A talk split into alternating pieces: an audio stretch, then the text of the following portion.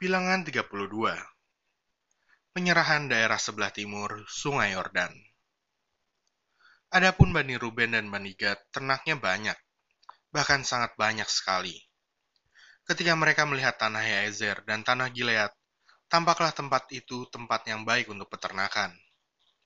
Lalu datanglah Bani Gad dan Bani Ruben dan berkata kepada Musa, Imam Eleazar, dan para pemimpin umat itu, Atarot, Dibon, Yaezer, Nimrah, Hesibon, Eleale, Sebam, Nebo, dan Beon.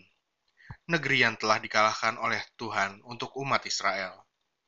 Itulah suatu negeri yang baik untuk peternakan, dan hamba-hambamu ini memang ada ternaknya.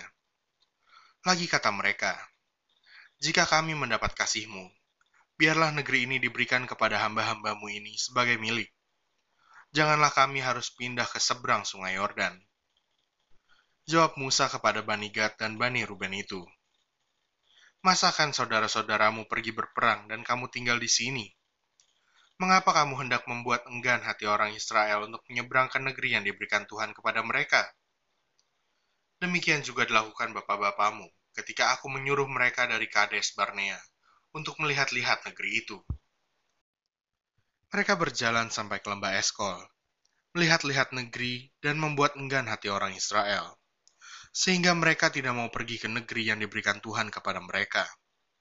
Maka bangkitlah murka Tuhan pada waktu itu dan ia bersumpah, bahwasanya orang-orang yang telah berjalan dari Mesir, yang berumur 20 tahun ke atas, tidak akan melihat negeri yang kujanjikan dengan bersumpah kepada Abraham, Ishak, dan Yakub oleh karena mereka tidak mengikut aku dengan sepenuh hatinya. Kecuali Kaleb bin Yefune, orang Kenas itu, dan Yosua bin Nun, sebab keduanya mengikut Tuhan dengan sepenuh hatinya. Sebab itu, bangkitlah murka Tuhan kepada orang Israel, sehingga ia membuat mereka mengembara di padang gurun 40 tahun lamanya, sampai habis mati segenap angkatan yang telah berbuat jahat di mata Tuhan. Dan sekarang kamu bangkit ganti bapak-bapakmu, suatu kawanan orang-orang berdosa, untuk menambah lagi murka Tuhan yang menyala-nyala kepada orang Israel itu. Jika kamu berbalik membelakangi dia, maka kamu akan lebih lama lagi dibiarkannya tinggal di padang gurun, dan kamu akan membawa kemusnahan atas seluruh bangsa ini. Tetapi mendekatlah mereka kepadanya serta berkata, Kami hendak mendirikan kandang-kandang kambing domba di sini untuk ternak kami, dan kota-kota untuk anak-anak kami tetapi kami sendiri akan mempersenjatai diri dan dengan bersegera kami akan berjalan di depan orang Israel, sampai kami membawa mereka ke tempatnya. Sementara itu, anak-anak kami akan tinggal dalam kota-kota yang berkubu oleh karena penduduk negeri ini. Kami tidak akan pulang ke rumah kami sampai setiap orang Israel memperoleh milik pusakanya. Sebab kami tidak mau menerima milik pusaka di seberang sungai Yordan sana dan seterusnya. Apabila kami mendapat milik pusaka di seberang sungai Yordan sini, di sebelah timur. Lalu berkatalah Musa kepada mereka, Jika kamu hendak berbuat demikian, jika kamu hendak mempersenjatai diri untuk berperang di hadapan Tuhan, dan setiap orang dari kamu yang telah bersenjata hendak menyeberangi sungai Yordan di hadapan Tuhan, sampai ia menghalau musuh-musuhnya dari hadapannya, sehingga negeri itu takluk ke hadapan Tuhan, dan jika kemudian kamu pulang, maka akan bebaslah kamu dari kewajibanmu kepada Tuhan dan kepada Israel. Dan negeri ini pun akan menjadi milikmu di hadapan Tuhan. Tetapi jika kamu tidak berbuat demikian, sesungguhnya kamu berdosa kepada Tuhan, dan kamu akan mengalami bahwa dosamu itu akan menimpa kamu.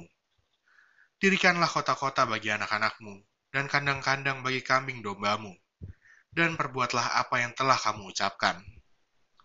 Maka berkatalah Bani Gad dan Bani Ruben itu kepada Musa, Hamba-hambamu ini akan berbuat seperti yang diperintahkan Tuanku. Anak-anak dan istri-istri kami, ternak dan hewan kami akan tinggal di sini di kota-kota Gilead.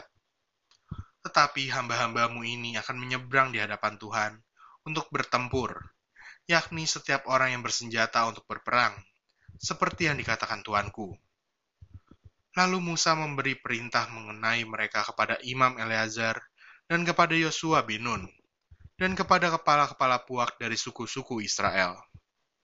Kata Musa kepada mereka, Jika Bani Gad dan Bani Ruben itu telah menyeberangi sungai Yordan bersama-sama dengan kamu untuk berperang di hadapan Tuhan, yakni semuanya orang yang bersenjata untuk berperang, dan jika negeri itu telah takluk kepadamu, maka haruslah kamu memberikan tanah Gilead kepada mereka sebagai milik. Tetapi jika mereka tidak menyeberang dengan bersenjata bersama-sama dengan kamu, maka haruslah mereka menerima tanah miliknya di tengah-tengahmu di tanah Kanaan. Lalu Bani Gad dan Bani Ruben itu menjawab, apa yang difirmankan Tuhan kepada hamba-hambamu ini akan kami lakukan. Kami sendiri akan menyeberang dengan bersenjata di hadapan Tuhan ke tanah Kanaan.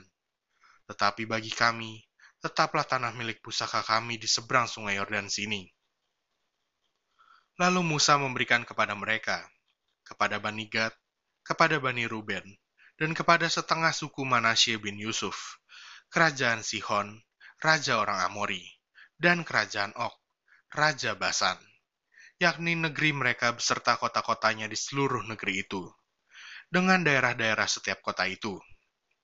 Maka Bani Gad membangun kota-kota Dibon, Atarot, Aroer, Atarot Sofan, Yaezer, Yokbeha, Bet Nimrah, Bet Haran, sebagai kota-kota yang berkubu dan sebagai tempat kandang-kandang kambing domba. Dan Bani Ruben membangun kota-kota Hesibon, Eleale, Kiryataim, Nebo, Baal Meon, dengan mengganti nama-namanya, dan Sipma, dan mereka memberi nama lain kepada kota-kota yang dibangun mereka itu. Bani Makhir bin Manasye pergi ke Gilead, mereka merebutnya dan menghalaukan orang Amori yang ada di sana. Lalu Musa memberikan Gilead kepada Mahir bin Manasye, dan diamlah ia di sana. Yair, anak Manasye, pergi merebut dusun-dusunnya dan menamainya Hawot Yair. Nobah pergi merebut Kenat dengan segala anak kotanya, dan menamainya Nobah, menurut namanya sendiri.